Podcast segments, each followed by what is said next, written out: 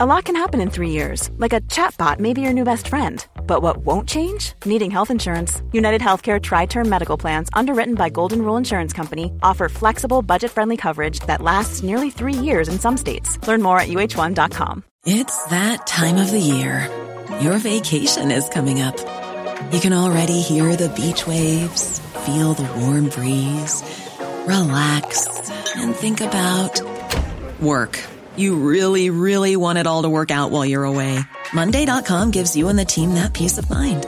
When all work is on one platform and everyone's in sync, things just flow wherever you are. Tap the banner to go to Monday.com.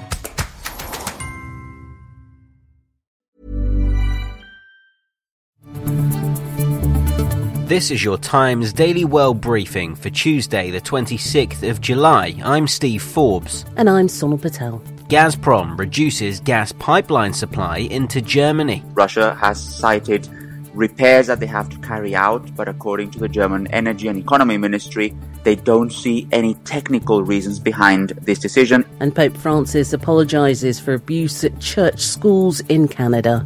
I've waited 50 years for this apology. And finally, today, I heard it. Times of London Daily World Briefing. The war in Ukraine has seen economic ramifications around the globe, not least on the cost of fuel for many. But what if that fuel supply is shut off? That's the problem Germany is now facing after Russian energy firm Gazprom announced it would be reducing the flow of gas into the country to allow for maintenance work on the Nord Stream 1 pipeline. Thomas Sparrow is a correspondent for the German broadcaster Deutsche Welle. He's told Times Radio this could have very serious effects on Germany. Russia has cited repairs that they have to carry out, but according to the German Energy and Economy Ministry, they don't see any technical reasons behind this decision. In other words, what they're saying with that is that they believe that Russia's decision to further cut supplies may be political. Irrespective of which reason might be the true one, it is clear that this is a very big thing for Germany. The pipeline has already seen reductions in supply recently and was completely shut off for 10 days earlier this month due to maintenance. If Gazprom continues to restrict the flow of gas into Germany or decide to shut off the supply completely, it could have a devastating effect leading into and over the winter months. Germany is already considering emergency plans as Russia is no longer viewed as a reliable partner for energy delivery. Businesses are being asked to reduce consumption. There's an increase in gas storage, and the eco savvy country may turn to alternative energy production from coal. Thomas Sparrow says a return to nuclear power is also being discussed. There's now a discussion as to whether Germany should restart that once again as a temporary measure. There's been criticism as to why Germany would do this and whether it would go against its climate goals.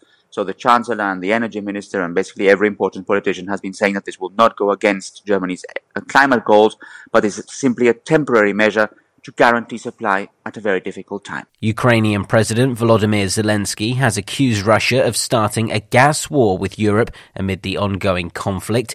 He's called the move gas blackmail, saying in his nightly address that Russia is deliberately making it difficult for people to prepare for winter with no care for the poverty people may suffer.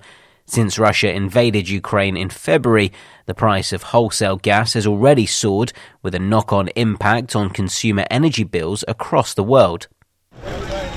To Canada, and a long overdue apology from the Pope on the abuses carried out against Indigenous children.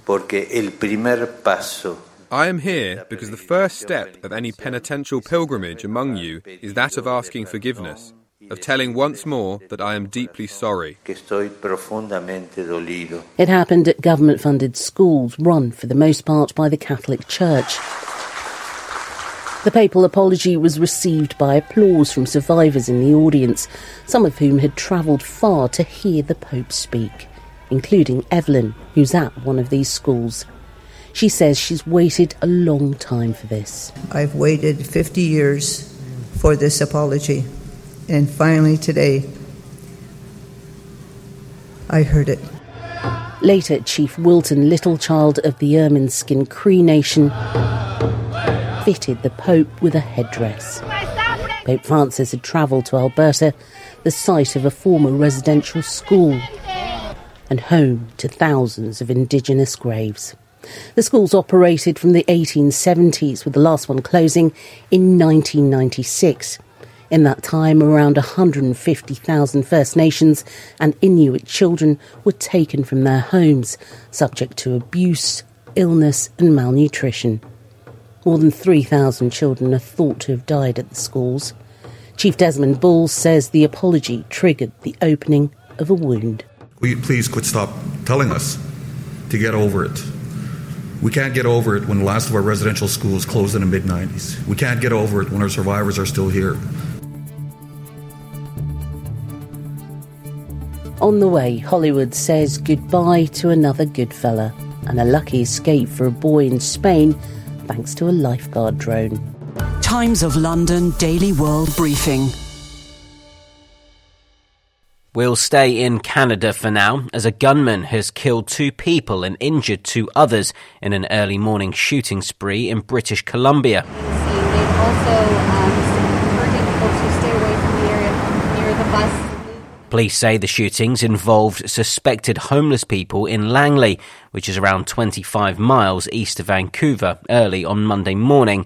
The shooter, who police identified as 28 year old Jordan Daniel Goggin, was wounded when they located him and he was shot dead at the scene by officers.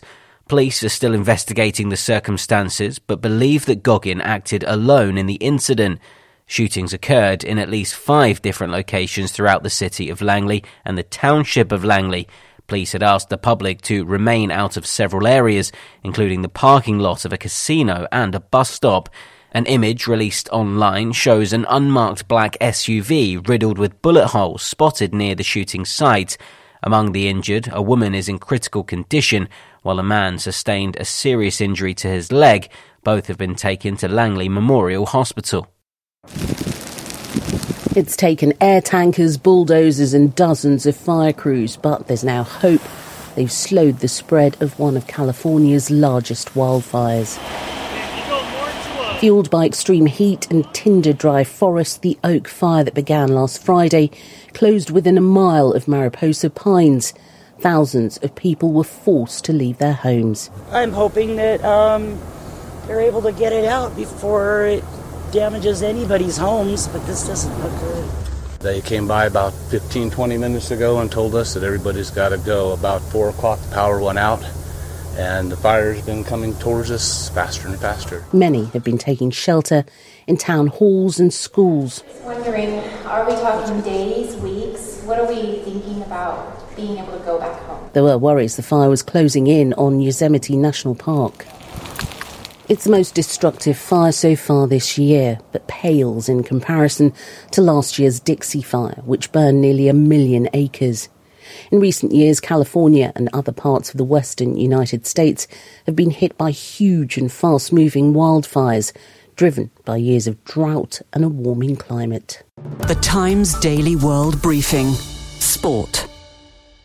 With an off track update from the world of Formula One, here's John Jackson. Formula One teams are looking for a quick decision, preferably before the August break, on proposed 2023 technical changes that aim to end the sport's porpoising problem. The governing body, the FIA, wants to tackle vertical oscillation, a consequence of this year's major aerodynamic changes that sees cars bounce at speed like a porpoise through water. However, not all teams are looking for changes, especially top two teams, Ferrari and Red Bull, who haven't been affected by the phenomenon. Both manufacturers argue proposals favour those who got this year wrong and should not be forced through on safety grounds. The next round of the 2022 championship takes place this coming weekend in Hungary before taking a four week summer break. The Times Daily World Briefing Entertainment. US actor Paul Sorvino, most known for his role as Paulie Cicero in the 90s gangster movie Goodfellas, has died at the age of 83. His daughter, actress Mira Sorvino, tweeted to say that her father had passed away on Monday. His publicist also confirmed that he died of natural causes at his home in Indiana. Sorvino's career in film and television spanned more than 50 years, with other notable work including portraying Police Sergeant Phil Cerreta on TV series Law and Order and playing former US Secretary of State Henry Kissinger in Oliver Stone's 1995 movie Nixon. The news comes just months after Sorvino's fellow Goodfellas co-star Ray Liotta passed away at the age of 67 in May while filming a movie in the Dominican Republic. And finally, the story of the drone that saved a boy's life. The 14 year old was spotted by lifeguards struggling against a powerful tide off the beach in Valencia. Lifeguards saw the boy's head dipping under the water. He was exhausted with little energy to keep floating which is where the drone came in, buying lifeguards the time to get to him. The drone was deployed, dropping a life vest into the sea, keeping the teenager afloat and saving his life. It's one of more than 30 operating across 22 beaches off the Spanish coast, providing rapid reaction and saving lives. And that's your Times Daily World Briefing for Tuesday, the 26th of July. This podcast from The Times is brought to you in partnership with Google Podcasts.